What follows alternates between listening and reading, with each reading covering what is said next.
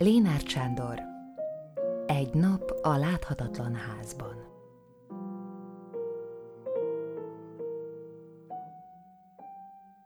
Második rész. Délután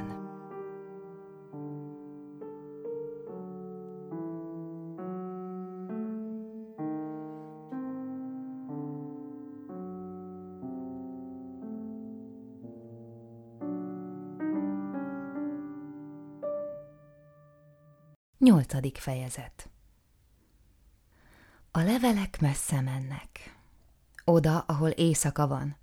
Ha nappal írok, hóvirág kandikál ki az első fűszálak közül, amikor itt a platán utolsó száraz levelét is elhullatja, és csak cseresznyeformájú gyümölcseit lóbálja a szélben. Oda, ahová tréfálkozva írhatok, mert senki sem képzel szürke szakált ráncos képemre. Csak Keats görög ornáján olyan változatlan a szépség, mint az íróasztalon mellett elképzelt, a tavalyi hónál is távolabbi kislányoké. De van egy valóság, amely nem nyúl sehova, csak itt van. A szerep valósága. Orvos is vagyok, vagy mondjuk felcser, falusi patikus. Ha hívnak, le kell tennem a tollat. Valahogy így érezhette magát Aladin lámpásának a szelleme, gondolom. Csendben ült, gondolkozott a rozsdás lámpában. Egyszerre csak valaki megdörzsölte a lámpát, és vége volt a nyugalmának. Ki kellett szállnia a lámpából, kincseket kellett keresnie, elrabolt leányzót visszaszereznie, bősz kényurat kellett lerakni a tengeren túli szigeten. Szegény Jean sohasem lehetett egészen nyugodt. Ha történetesen ő parancsolhatott volna egy szellemrabszolgának, azt mondta volna, rejtsd el lámpásomat jobban. Ha faházamnál tenyerébe csapkodva bebocsátást kér egy paciens, ki kell dugnom fejemet, és meg kell kérdeznem ibériai nyelven, mit óhajtasz, uram, és parancsolom. Nem panaszkodhatom, vagy nem büszkélkedhetem, kevés betegem van. Nem vagyok híres orvos. A kolonista, ha beteg, teát főz magának, narancslevélből, kakukkfűből, mentából. Aztán hashajtót vesz, bekeni a fájó testrész zsírral, savóval, tejföllel. Ha az sem használ, a javasasszonyhoz megy ráolvastat bajára. A sok minden után vagy dacára néha meggyógyul. Miért ne? A tüdőgyulladások, paratífuszok, bélhurutok nagy része minden kezelés nélkül gyógyul. A múlt század világhírű bécsi professzorai sem adhattak tüdőgyulladásos betegeiknek mást, mint priznicet és teát.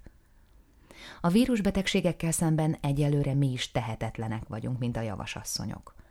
Aki lázas napok után feltápászkodik fekvőhelyek kukorica matracáról, azzal a jó érzéssel ül ki a háza elé sütkérezni, hogy fájdalmain nem a patikus keresett. Az is előfordul, hogy a beteg nagyon nyög, meg megáll a szívverése, a kisgyerek elsápad, ajka kék lesz, hogy éjjel vért hány egy öregember, hogy megpattan egy viszér, akkor kocsit, autót kell keríteni, s be, de gyorsan a kórházba.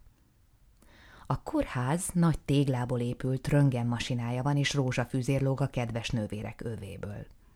Aki ott nem gyógyul meg, legalább egyenesen a mennyországba megy. Ott az az első, hogy egy magasan függő üvegből folyadékot eresztenek a beteg vénájába. Ez a szérum, egy csoda folyadék, életben tartja a beteget, amíg keresik az orvost. Aztán mindenkit megröngeneznek, hadlássák, mi van belül. Közben a kedves nővérek vígan szurkálják a beteget. Ellátják minden jóval, vitaminnal, penicillinnel, fájdalomcsillapítóval, altatóval. Van beteg, aki mindezek után, vagy dacára, néha meggyógyul. Miért ne? A kórház tudományos légköre, a gépek és a szentképek gyógyfaktorok.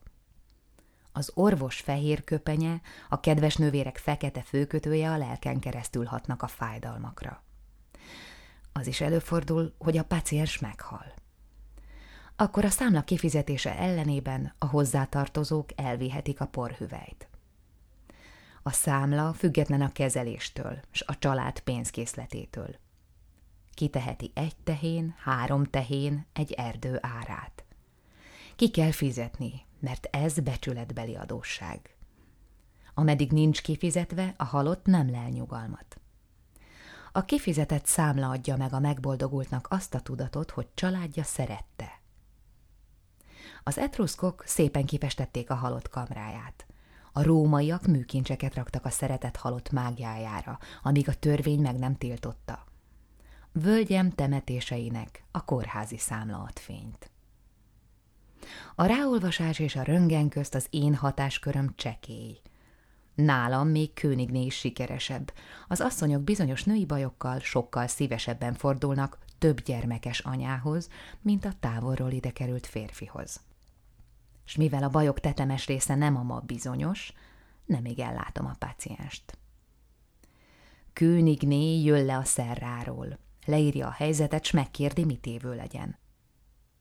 Munkám, már ha ilyen patetikus szóval illetem tevékenységemet, abból áll, hogy pógcsipéseket kezelek, tavalyi, már fás páfrányszilánkot húzok ki a talpbőre alól, a rizsaratás idején risszemeket keresek a szemhéj alatt, ha megérett a bab, babszemet szedek ki a kisgyerekek füléből, orrából, hangosan üvöltve szidom a szülőket, akik addig dolgoztatják a hat éves gyereket dohánylevelekkel, míg halásápattan összerogy a dohánymérgezéstől, Orvosságot adok a gyereknek, s ha már az orrán mászik ki a bélféreg, kevés tudományjal, apró mozdulatokkal nyúlok egy-egy szenvedő testrészhez.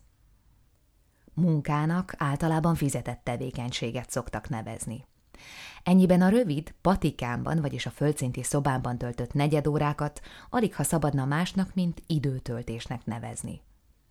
Csak nem kérhetem egy félzsák kukorica árát a kiskölyök füléből kihúzott kukorica szemért, a disznót attól, akinek a kan felszakította a hasfalát.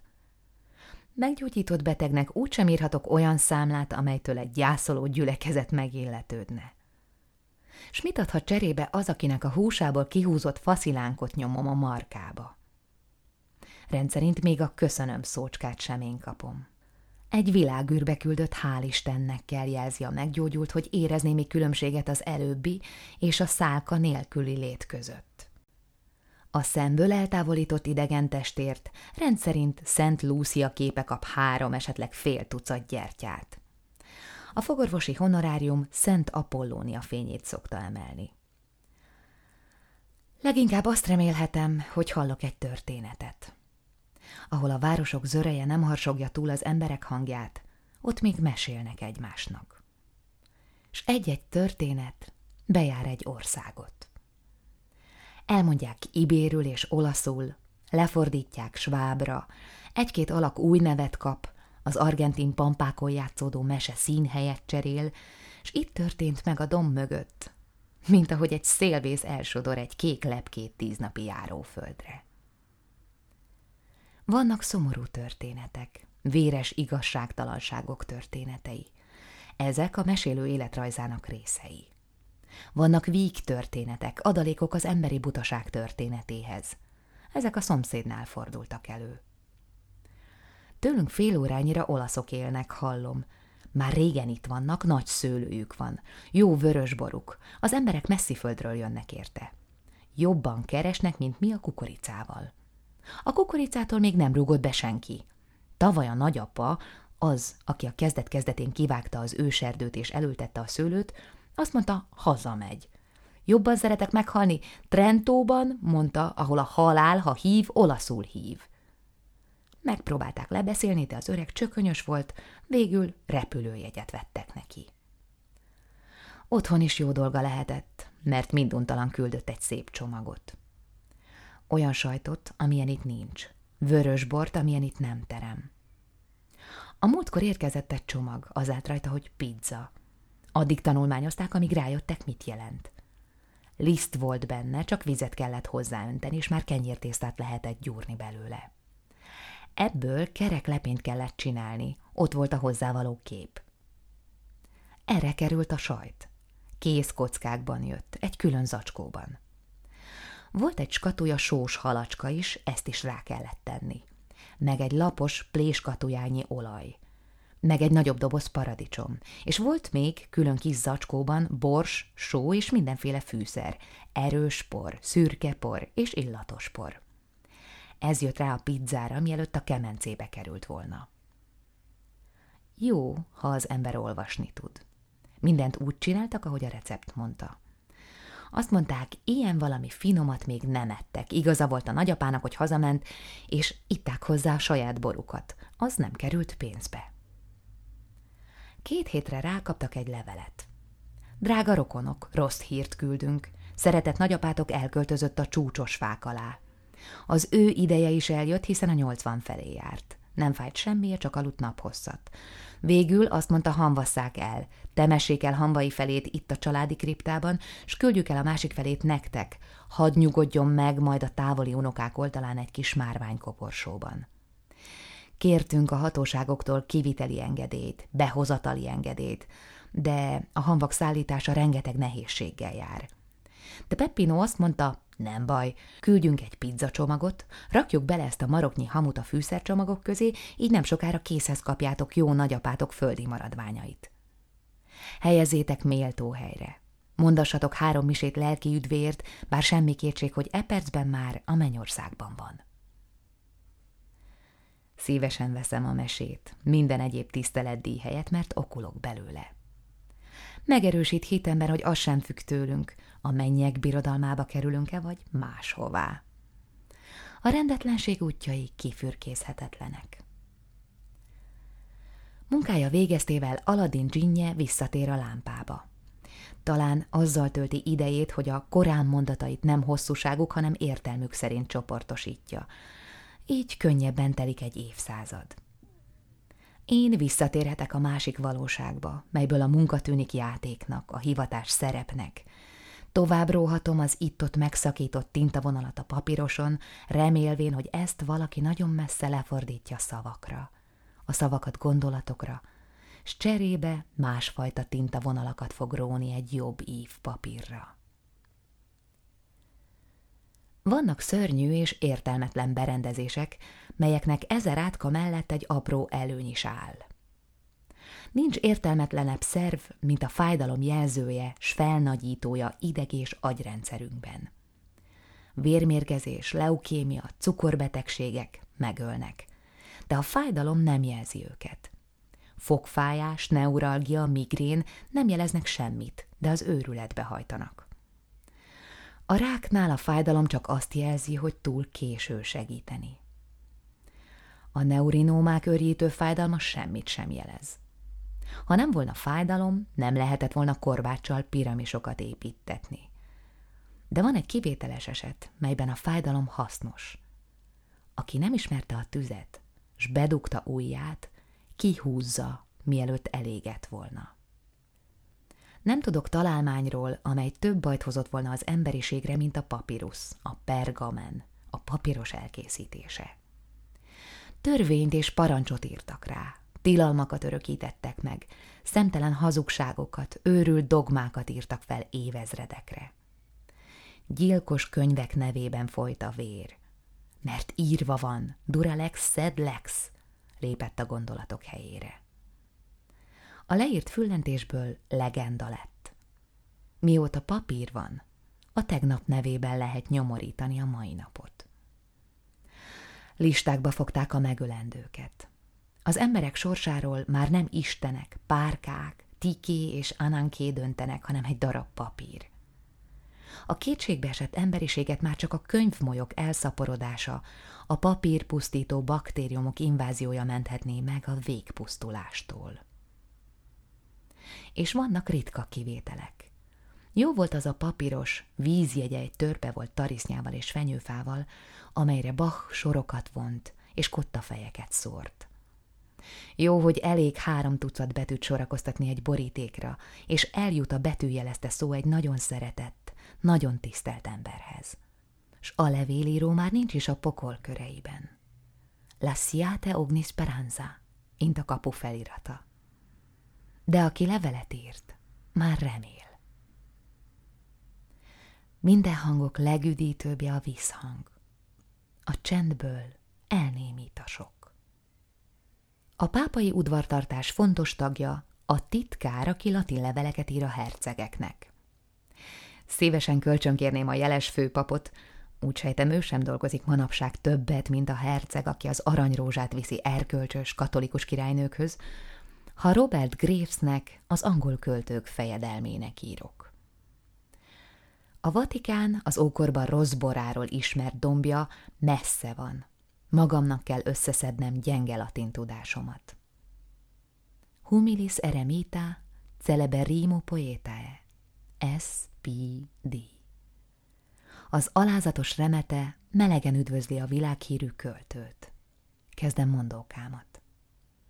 Latinul még az oltár előtt is könnyebb meghajolni. Diogenész lámpással délben az agórán esetleg még talált embert. Tudjuk, hogy ez ma dacára a lámpások terén elért haladásnak még sokkal nehezebb lett. A három milliárd bolygólakok közt megtalálni a legnagyobb költőt, itt bocsánatot kell kérnem az összes többitől. Cervantes hősén keresztül figyelmeztet, hogy egyetlen egy olyan költő sincs, aki ne tartaná saját magát a legnagyobbnak. Csak a véletlen szeretett fiának lehetséges. Zeus Hermészt küldte követének. A véletlen az én esetemben számtalan és fáradhatatlan szolgája közül Mici Mackut választotta.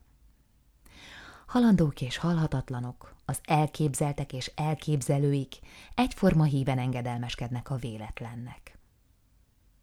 Amikor fülem mellett eleresztve barátaim jó akaratú tanácsait nyomdába küldtem latin mackómat, feltettem Perzius híres kérdését, Quisleget haek? Veldu vel nemo, ami szabad fordításban azt jelenti, hogy ezt bizony a fene se fogja olvasni. A szenvedő nem azért jajgat, hogy megsegítsék, hanem mert a jajgatás könnyíti a fájdalmat. Aki könyvet ad ki, a könyvét akarja lapozni, simogatni, a párnája alá tenni. Csak sokkal később jön a klasszikus kérdés. Akkor jutott eszembe Graves. Még azt sem tudtam, hogy költő, de tudtam, hogy ő írta meg azt az életrajzot, melyet Claudius császár elfelejtett megírni, vagy nem írta meg, mert addig írta a tiréniek, skartágóiak történetét, míg a világtörténelem örökrendezői, a gyilkosok megmérgezték. Ismertem még egy írását. A szitkok és illetlen szavak jövőjéről. Graves sötétnek látta a káromkodás jövőjét, csak egy vallásos világban van értelme a fűzfán fütyülő rézangyaloknak. Csak a hívő kívánhatja tiszta szívből, hogy ellensége hátán az ördög szánkázzon a pokolba. Csak az illem korlátain belül nevelt lélek borzad meg állati és emberi testrészek különböző összefüggésekben való megnevezésétől. Hitetlen és realista világban, ateista, s ennél fogva a diabolista világban. Az utolsó ámen után elnémul az utolsó gaddem, ha lehervadt az utolsó fügefalevél, az anatómiai szakkifejezések köznyelven is kimondhatókká válnak. A káromkodásnak nincs jövője. Graves a múltba és a jövőbe lát. Scriptoret vátesz, mondtam, s megküldtem neki a második számú példányt. Hadd legyen fordításom első számú olvasója. Az első számot nem olvasónak küldtem, a Velszi hercegnek. Arra gondoltam, hogy a brandenburgi választófejedelem se hallgatta meg a hat brandenburgi koncertet, de a kéziratok érintetlenül éltek át egy évszázadot egy választófejedelmi sublódban. A koronás fejűek azok, akiknek számos fejük közül az egyik koronás, vigyázni szoktak, vagyis vigyázni kegyeskednek a legalázatosabban átnyújtott ajándékokra. Nem csalódtam. Graves elég híres volt ahhoz, hogy levelem Majorka szigetén megtalálja. Ritka madár lehet ott a katalánok közt a költő. Mint anyanyelvén úgy beszélt latinul.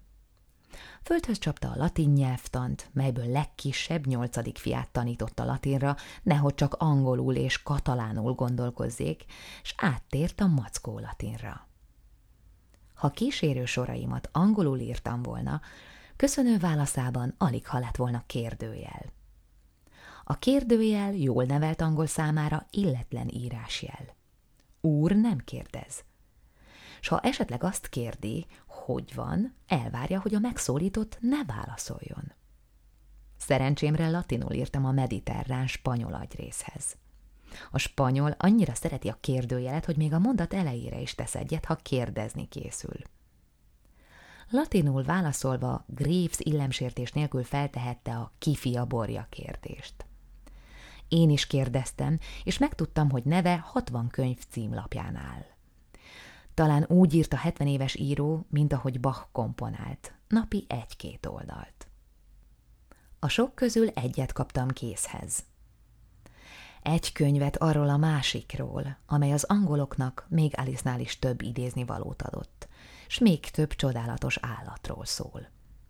Van benne beszélő kígyó, profétát való cethal, bosszúálló medve, sőt, egy társszerző szoros viszonyban van egy szárnyas bikával. Mint az alapos kalapos tea délutánján, itt is előfordul, hogy megáll az idő. A földközi tenger szigetein még mindig egy kicsit ókor van. Az a része az ókornak, mely a trójai háborútól a római császárokig tartott, amelyben ugyan már nem szállt ki istennő a habokból, de még születtek gondolatok. Majdnem minden gondolatunk akkor született. Nem csoda, hogy Graves Majorka dombjairól nézve a tengert, melyen Odysseus hajója, az etruszkok vitorlásai, és a kartagóiak gájái szálltak, legalább egy fejével az ókorban élt. Volt Claudius, írt Belizárról, és írt egy Krisztus életrajzot is, nem első személyben. Ez a könyv hozta össze Joshua Podróval, a Biblia s a Biblia korabeli papírusztekercsek bölcs ismerőjével. Podró otthon volt a héber, arameus, szíriai, babilóniai világban. Graves úgy tudott angolul, hogy vállalkozhatott még arra is, ami mindenki más kezében szentségtörés lett volna. Shakespeare-t ma is érthető angolra fordítani. Összeültek, megegyeztek. Podró tudása és Graves tolla keltették életre a félrefordítások, tévedések, átköltések, belecsúszott hazugságok alól az egységes szöveget, amelyből valamikor az evangéliumokat gyártották. Megszületett a helyreállított Nazarénus Biblia. Olyasfajta munka volt, mintha valaki az Alice Bengáli, portugál, magyar és izlandi fordításaiból akarná kitalálni Reverend Daxon kislány nevettető tréfáit. Egy kis példával bemutathatom, milyen is ez a rejtvényjáték. Meglátja más szemében a szálkát, de nem látja a saját szemében a gerendát, mondja az ismert, szívesen idézett és értelmetlen sor. Gerenda nem megy szembe, sőt, a szálka is inkább újba szalad, vagy ha páfrányról van szó, talba. De világosabban lát, aki ismeri az eredetit. Volt egyszer egy ember, aki hatalmas gerendát lopott magának. Ajtófélfát csinált belőle, és büszkén nézte, milyen jól illik a házába. De arra járt egy másik, akinek épp a foga közé szorult valami. Kihúzta a kését, és fogpiszkálót vágott az ajtófélfából. Erre a gerendatolvaj nagy lármát csapott. Nézzétek a csirkefogót, fogpiszkálót lopott. Mert a gerendát azt nem látta, de látta a szálkát a másik fogai közt. Egy-két rossz mesélő, egy-két pontatlan fordító, lusta író deák, s a gerenda szembe került, s az érthetetlen fogpiszkáló egy másik szembe. Graves és Podró kihámozták az értelmes meséket az értelmetlenekből. Így fenyegették a betűkre épített betűépületeket, amelyeket dogmatikának, teológiának neveznek. Így írták meg a csodákban szegényebb, értelemben gazdagabb szöveget, amelyek a görög fordítások előtt remeték, kalmárok, kalandorok és élelmes tekercskereskedők kezén forogtak. A könyvnek hallatlan sikere volt, az első kiadás hetek alatt eltűnt. A kritika egy szóval sem nyúlt a könyvhöz. Aztán a kiadók, csoda, kijelentették, nem nyomják újra. Nem akarnak pénzt keresni. Graves és Podró kimutatták, hogy a talentumok bibliai története hamisítvány. A helyreállított szöveg pontosan az ellenkezőjét mondta. Így a kiadóknak semmi okuk, hogy talentumaikat gyarapítsák. A könyv nem fog újra megjelenni. Grévszel való levelezésem ilyen formán egy izgalmas, nem ókori, mai harccal ismertetett meg. Még nem múlt el az ezred év, még erősek a sötétség urai, a tények még mindig két csoportba oszlanak, a kimondhatókba s a kimondhatatlanokba. Az, hogy az illetlenek az első csoportba csúsztak, még nem változtatott sokat a világ folyásán. Podró meghalt. Graves keményebb fából van faragva. 71 nehány évéből 20 letagadhat. Tovább bír. Azt kutatja, merre járt a keresztváról teszthalottal levet Jézus. Én is végasztalom, Alice Mandzsúriában be volt tiltva. A tábornok, aki minden könyv legfelsőbb bírája volt, nem engedte, hogy olyan könyvet adjanak a gyerekek kezébe, amelyben egy kislány állatokkal beszél. Jól nevelt kislány nem tesz ilyet, elvesztené az arcát. Még jó, hogy bolygónk gömb alakú. Ha az egyik felére süt a nap, a másik az éjszakába néz. Ha az egyik féltekét a tél fagyasztja, a másik nyárban sül. Ezért remélem, Graves és Podró könyve még megszólal valahol, és igyekszem megtenni a magamét, hogy megszólaljon magyarul. Sorsom irányítója Mici Mackó. Neki köszönhetem, hogy előbb levélben ismerhettem meg Graves-t, neki, hogy kezet foghattam vele. A mackó eszközölte ki, hogy meghívjanak Észak-Amerikába. Van ott egy kis falu, New York, ahol az ember minduntalan ismerősbe ütközik. Nem úgy, mint itt az erdőben, ahol sokáig bolyonghat a vándor, mielőtt ember bújik ki a bozótból. Egy angol házaspárnál találkoztunk. Más európaiakkal együtt voltunk meghívva egy tengeren túli ízű levesre. Graves lépett be utolsónak. Épp hogy befért az ajtón. Torony magasan lobogtatta fehér üstökét a jelenlevők feje fölött. Szürke, kisebb költőre szabott ruhájához zöld csokornyakkendőt viselt. Egy ókori ruhadarabbal jelezte, hogy történész, zöld-fehér csíkos mellényt viselt.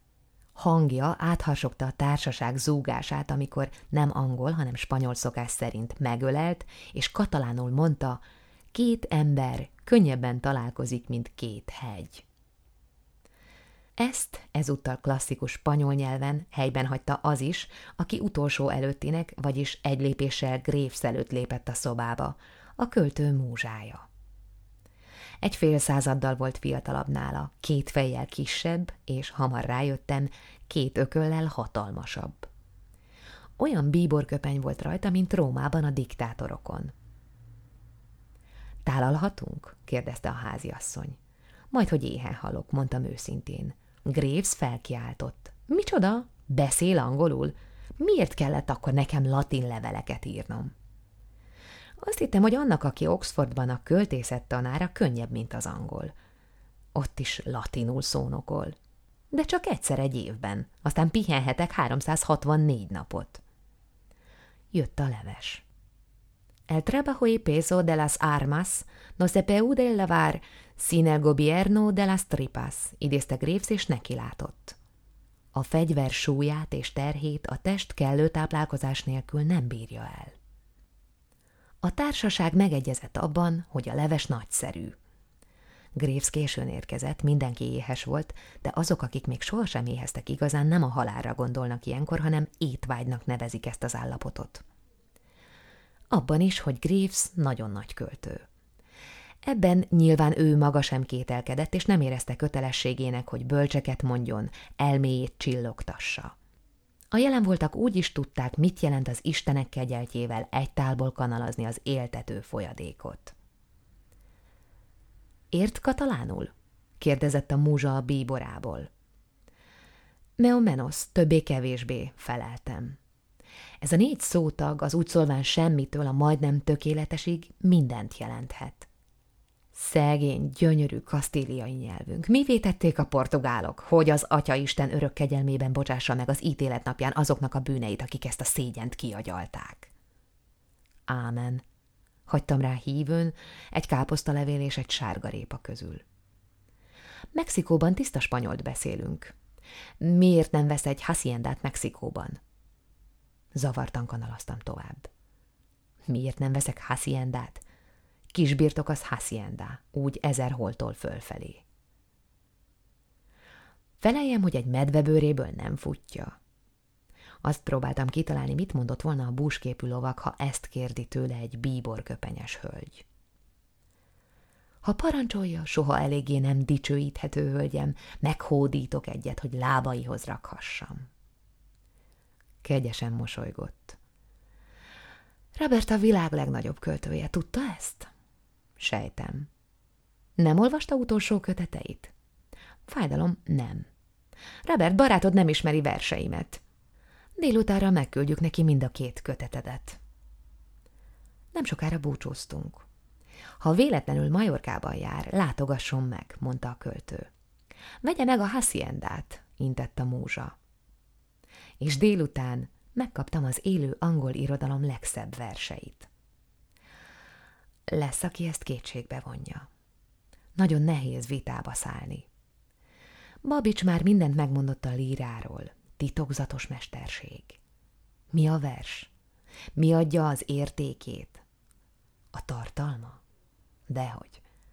Ha pontosan lefordítjuk egy más nyelvre, már kiderül, hogy nem. Kegyetlen társasjátéknak nevezi Babics a versfordítást.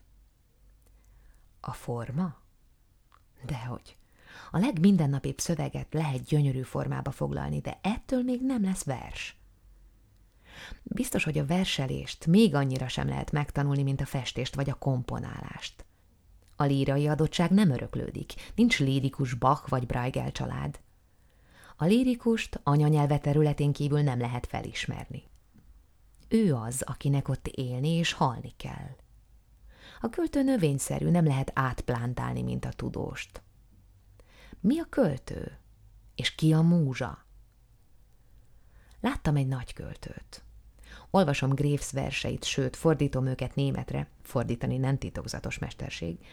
Olvasom leveleit, ami már lényegesen nehezebb, mert mióta tudja, hogy a latinon kívül más nyelven is értek, leveleit az angol, a majorkai, a latin, görög és francia keverékéből költi, s betűit is az ihlet diktálja megtisztel legújabb verseivel, még az áthúzások és a margóra írt variánsok közt vergődő soraival is, szavaival, melyek úgy csillognak, mint a körben forgó, ködökben születő csillagok. De most se tudok többet a titokzatos mesterségről, mint annak előtte. Tudatlan vagyok, mint Babics, vagy mint az angol költő, aki azt mondta, nem tudom, mi a vers, de ha látom, megismerem. A kutya sem képes meghatározni, mi a patkány, de felismeri. Az irodalom valóságában minden titok. Az orvosiban azt hiszem világosabban látok. A lírika a migrénnel és a nyavajatöréssel a paroxizmusos elmezavarokhoz tartozik. A beteg rohamai közt semmiben sem különbözik az egészségesektől. A migrént, ha szétfoszlott, semmilyen klinikai vizsgálat nem mutatja ki. Az epilepsziára esetleg utal egy elektroenkefalogram, a lírikusoknál hiányzanak a vizsgálatok. A kísérletre alkalmas személyek egyrészt ritkák, másrészt könnyen megsértődnének, ha az ember elmegyógyintézetbe invitálná őket. Mindhárom betegség az öntudat időben határolt elvesztésével jár. A fejgörcsnél a fájdalom függönyként zárja el a külvilágot.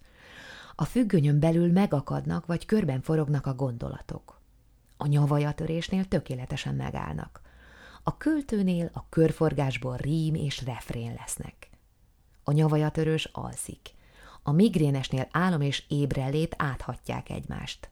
Az ihlet félálom. Aki a költőt felriasztja, mint az, aki bekapogott Korics kublakányába, megöli a verset. Ébren legfeljebb fordítani lehet. Izgalom, feszültség, nyugtalanság előzi meg a rohamot. A költő kávéházi márványasztala mellett egyszerre csak attól fél, hogy megöli a disznófejű nagyúr. Boldog feloldás követi az öntudat visszatérését, egy kompenzációs eufória, egy eszegi momentum erre perennius, a boldogság, amely a költőt arra készteti, hogy rögtön felolvassa, továbbadja újszülött versét. Az epilepsziás és a fejgörcsös beteg számára csak illúzió, hogy ez volt a végső és utolsó roham. A költő megborzat, ha arra gondol, hogy vége a verszülésnek. A három beteg közül a költő az, aki remegve gondol arra a lehetőségre, hogy meggyógyulhat. Mindhármuknál közös, hogy életük lassanként elkezd a betegségük körül forogni. Betegnek lenni sors, nem szerep. Az epilepsziás várja rohamát, melyben védtelen egy kegyetlen világban. Fél, visszavonul, egyre bizalmatlanabb lesz. A fejgörcs kegyetlenül megérteti, hogy nincs más életcél, mint a fájdalom előli menekülés. A költő még az olvasóra sem gondol. A cél a vers maga. Tíz kötetnyi bölcs tanulmány nem ér fel egy nyolc soros versel, pár álomszerű, már a legközelebbi nyelvhatáron értelmét vesztő sorral. Graves végignéz hatvan kötetén. Ezek a potboilerek. Nyolc csemetéje van. Enni kérnek. De reggel biztos, hogy versel ébred. A költők büszkén hirdetik, a szobor túléli a várost, a vers a szobrokat. A vers csak azzal a nyelvel hallhat meg, amelyben megfogantatott. A vers még a halhatatlanságnál is fontosabb. Itt nem fordul a betegség tragédiába. Ha az epilepsziás, a migrénes észreveszi, hogy megárt a bor, nem iszik többé.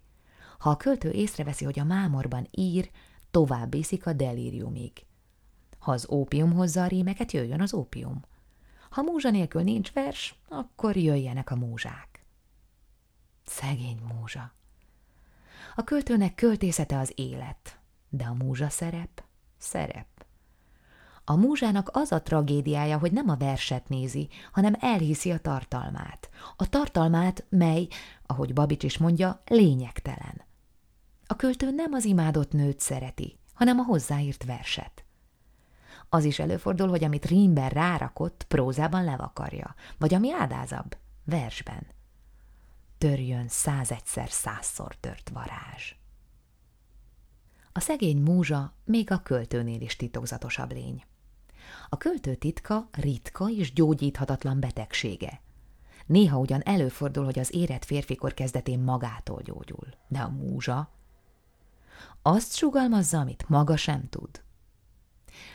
Azt hiszem, a költő sugároz valamit, amit a múzsa radarszerűen visszavet, és ami a költő képernyőjén már mint kész vers jelenik meg. A Karib-tenger szikláit láttam így éjjel felbukkanni egy képernyő homályán. A versnek semmi köze a tartalomhoz, a múzsa tartalmához se. Az úr ingyenes kegyelme mentse meg a múzsákat az irodalom történészektől.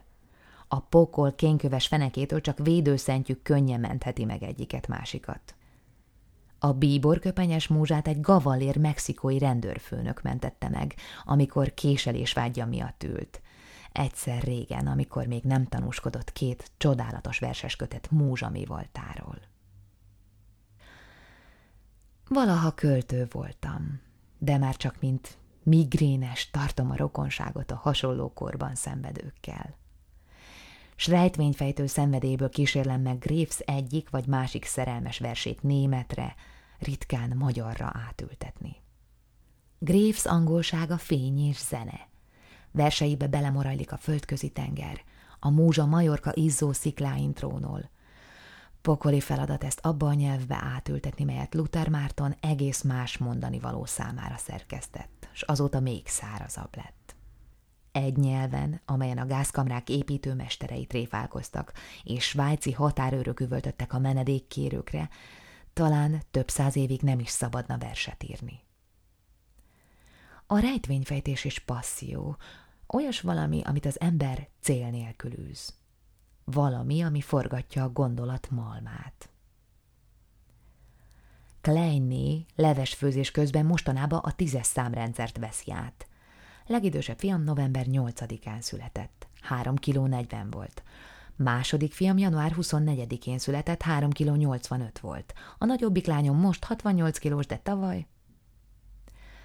Ilyenkor veszem elő Graves páratlanul fényes sorait, és keresem körvonalaikat magyarul. Körülbelül egyszerre jutunk célba. Én kikanalazom a riskását, Kleiné tájékoztat távolabbi rokonai születési és elhalálozási súlyáról, elnézésemet kéri esetleges pontatlanságaiért, és én az utolsó soron gondolkodom. Mint meg annyiszor egyszerre monologizáltunk, akár csak a társalgók. Sietek felírni a tizenhat sort.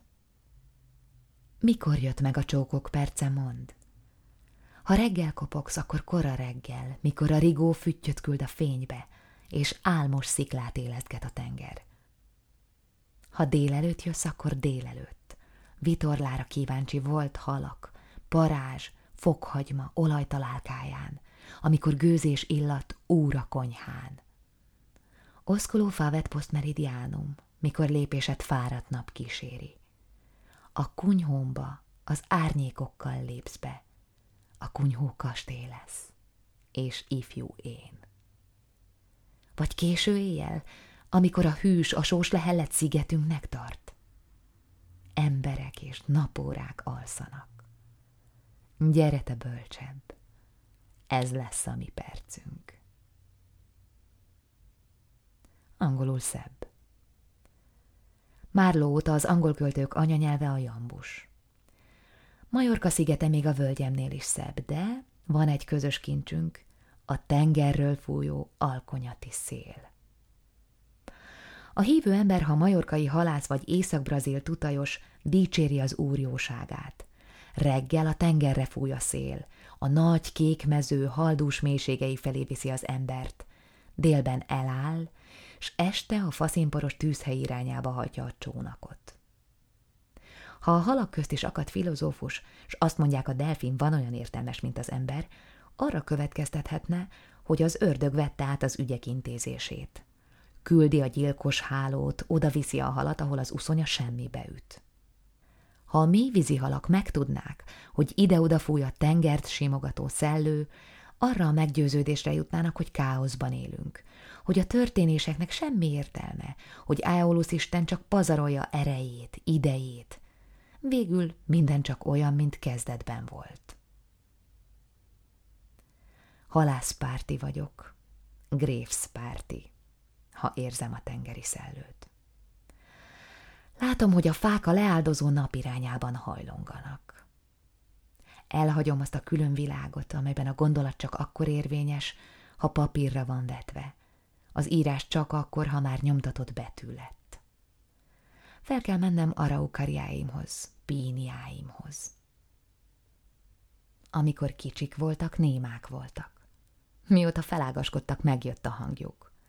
Csak a sziaszta órájában némák és mozdulatlanok. Abban a pillanatban, amikor a tengeri szél átfúj a kerítésen, susogni, zizegni kezdenek. Néha sejem zászlók suhogására emlékeztet a hangjuk, máskor acélos a tűrengeteg rezgése. Az araukariák hegyes levelei belekaparnak a szélbe, a macska körmös fa alaposan megtépázza messziről ide szaladt vendégét. A fasorok fúgákat fújnak, kánonokba kezdenek. Néha egy ág lekopog mindent. Csönd van. Aztán mind a 600 fa egy félhanggal fejebb egyszerre rázendít. Ha belefáradtak, beszélgetni kezdenek. Egyik-másik mond valamit zúgva, egy távolabbi átfelel. Titkos nyelvek élnek körülöttem. A hangyabolyok nyelvei, melyeken meggyőzően lehet beszélni az államérdekről, a tökéletes társadalomról, a távoli völgyek azori portugálból, kremónai, bressai olaszból gyúrt házi nyelvei. A baszkok azt állítják, hogy az ördög őket nem viszi kísértésbe. Olyan nehéz a nyelvük, hogy még nem tudta megtanulni. A nyelv, amelyen a tenger a píniákkal társalog. Hogy van megbeszélni valójuk, az biztos, különben nem állnának évezredek óta az Adriai és a Tirrén tenger partján az esti eszmecserére váró, gyantát síró, tűlevelű fák. Talán a fák is úgy érzik, mint én. A délelőtt a közeli dolgoké, a dél a csöndé, a délután a narancsszínű fények, a sósillatú szél, a távoli dolgok, a letűnt események ideje a dolgok esti lélekvándorlása az időtlen időkbe visz. Az árnyékok elrugaszkodnak, a távolba szaladnak. Aki a földjén dolgozott, hazamegy.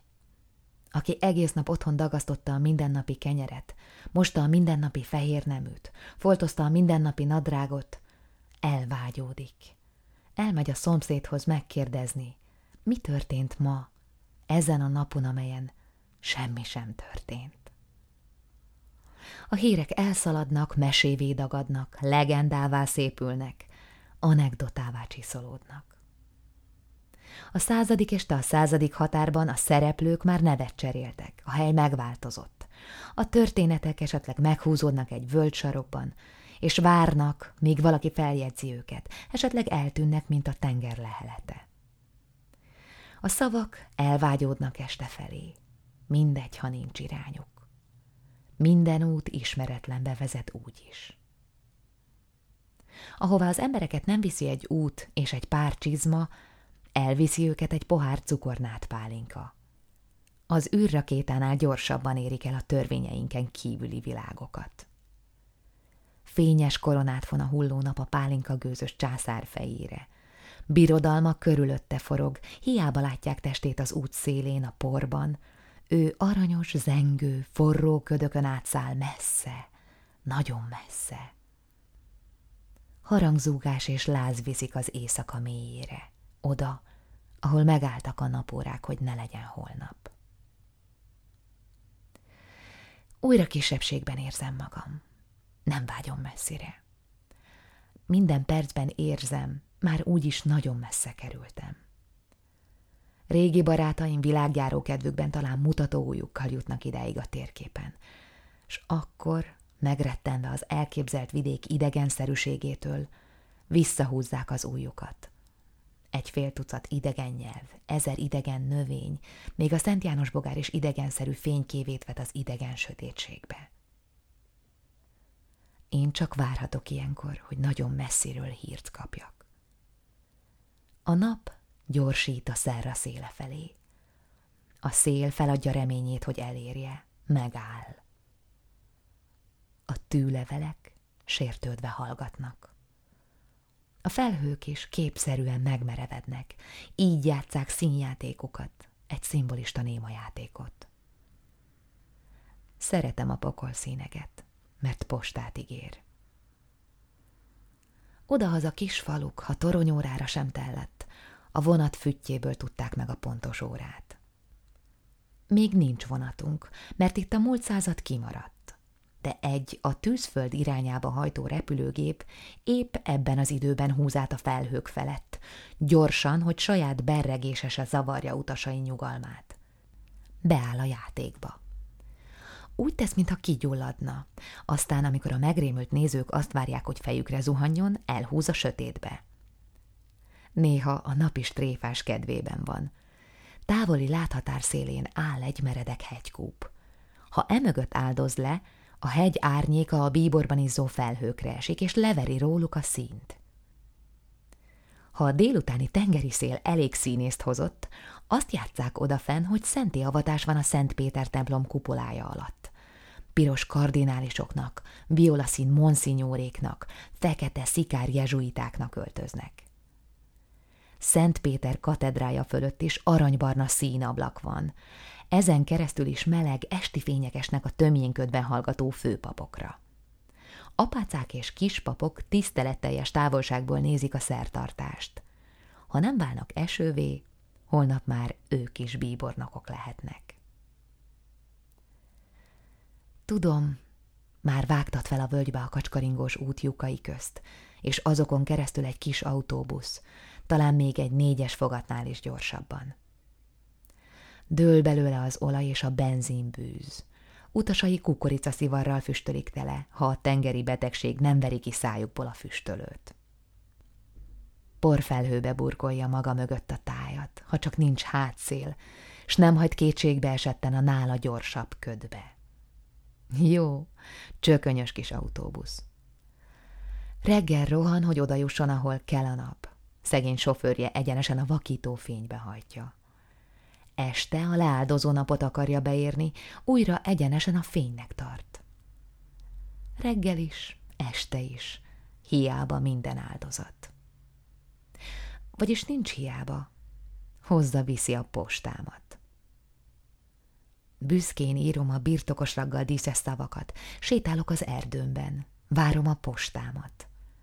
Ez nem olyan udvariassági posszesszívum, mint uram, mesterem, vagy hóhérom. Ez azt jelenti, hogy postaszolgálatom van, mint valamikor tornon taxis hercegnek. A régi sárga postakocsi váltott lovakkal hozta kalandos természetű utasait és a postazsákot. Az én leveleim váltott autóbuszokkal jönnek. A pasasérok még mindig kalandos természetűek. A sofőr nem trombitál, tülköl, nem élünk már muzikális évszázadban. Haladni haladunk. a városban átadott postazsák öt óra alatt feljön, még száz éve tíz óra hosszat zörgött volna a vén batár. Aki hosszú ideig a csendes óceán egy szigetén élt, ahol csak egyszer egy hónapban kötött ki egy kis gőzös, és ez is csak ha valóban csendes volt a tenger, meg fog érteni. A város is már a világ végén van, oda is inkább a jó szerencse hozza a leveleket, s néha napokig egy se téved be. Ott egy jó akaratú, de kisé szeszélyes nő személy viszi a mégis megjött leveleket az autóbusz megállóhoz. Szeszélyének egyik megnyilvánulása, hogy szívesen fogadja el a zöldségszállító sofőr meghívását, hogy ide-oda utazgasson vele. Így az sem ritka, hogy reményem hajója dölt vitorlával elhúz a kiskapu előtt. És én, hiszen a Graves jósolt a szitokmentes korszak még nem derengett fel, csúf és soha be nem teljesülő kívánságokat kiálthatok a porfelhőbe. A szenvedélyes lóversenyzők is megértenek. Ismerik a súlytalanság pillanatát, amelyben minden lehetőség benfoglaltatik. A postazsák hozhatja a győzelem hírét és a kétségbeesés hangját. Tudom, sorsom nem az Istenek térdén fekszik. Az autóbuszban zatyog felfele, vagy benne vár, míg a sofőr egy félsötét pálinkamérésben pihen, udvarol a bugykosok tündérének, vagy várja, hogy az ébe illant utasai előkerüljenek. Közben szabadjára engedhetem képzeletemet. Megfogalmazhatom ismerősök, ismeretlenek leveleit, az esetleg jövő újságok esetleges híreit. Ha ész és értelem vezetné a világot, akkor előre láthatna az ember, felkészülne az eseményekre. Nem lehet. Hogy tervezzen az ember, ha még annak a postazsáknak a tartalmát se tudja kitalálni, amely tíz percnyire van és egyre közeledik? Káoszban élünk, mert nem tudunk tervezni. Nem tervezhetünk, mert káoszban élünk. Lepecsételt zsákokban jön a sors. Ember tervez, vírus végez. Justícia vak, ámor vak, vak a véletlen, vakmerőség élni. Logika csak a megtörtént eseményekben van. A logika nem mutat előre. A jelen, a határvonal a múlt, melyben minden szükségszerűen történt, s a jövő közt, melynek minden pillanata titok. Reggeltől estig szívesen hiszem, hogy a magam ura vagyok. Szerencsém tejhatalmuk kovácsa. Aztán közeledik a rozoga autóbusz, fényszórója bepislog a völgy mélyén gyülekező esti ködbe, nagy, fényes foltokat tép fel, az út kanyargói nyomán ide-oda ing, Érzem, hogy engem is csak úgy vet ide-oda a sötétbe vezető út, mint azt a súlytalan fénykévét. Minden este ítéletnap van. Judex ergo dum sedebit, dúdolom Mozart hangjaival. Jön a posta. Nagyon rossz híreket is hozhat, akiket legjobban szeretek, messze vannak. És ha valaki, akinek a szavára vártam, ma se írt, Quid sum miser tung dicturus, quem patronum rogaturus. Mit válaszolhatok egy meg nem jött levérre? Az utolsó lejtőn felkapaszkodva a felhőket keresi a fénycsóva. Most már csak két lehetőségre gondolok, vagy megáll majd a kapu előtt, vagy sem. Ha lassít, valószínűleg megáll. Ha megáll, valószínűleg jött posta. Ha jön, talán jó híreket hoz. Megáll. Még nincs egészen vége a napnak. Visszamenet még jöhet erre egy műhold, a fényes Echo 2, a hunyorgató Anna. Még lezuhanhat egy kései repülőgép, neki mehet a szerra falának, lehullhat egy meteor, mint az, mely az időknek előtte egy csíknyi vasdarabot szórt végig a völgyön, úgyhogy földemen is néha égi testekbe botlok. Még jöhetnek betegek, vendégek, még csaphat villám az eukaliptuszfába, fakadhat forrás a szőlőhegyen, szellemek szállhatnak az éjszakában, halottak jöhetnek búcsúzni egy kakasszónyi időre, meghalhatok. De tudom, fontos, döntő dolgok ma már nem történhetnek.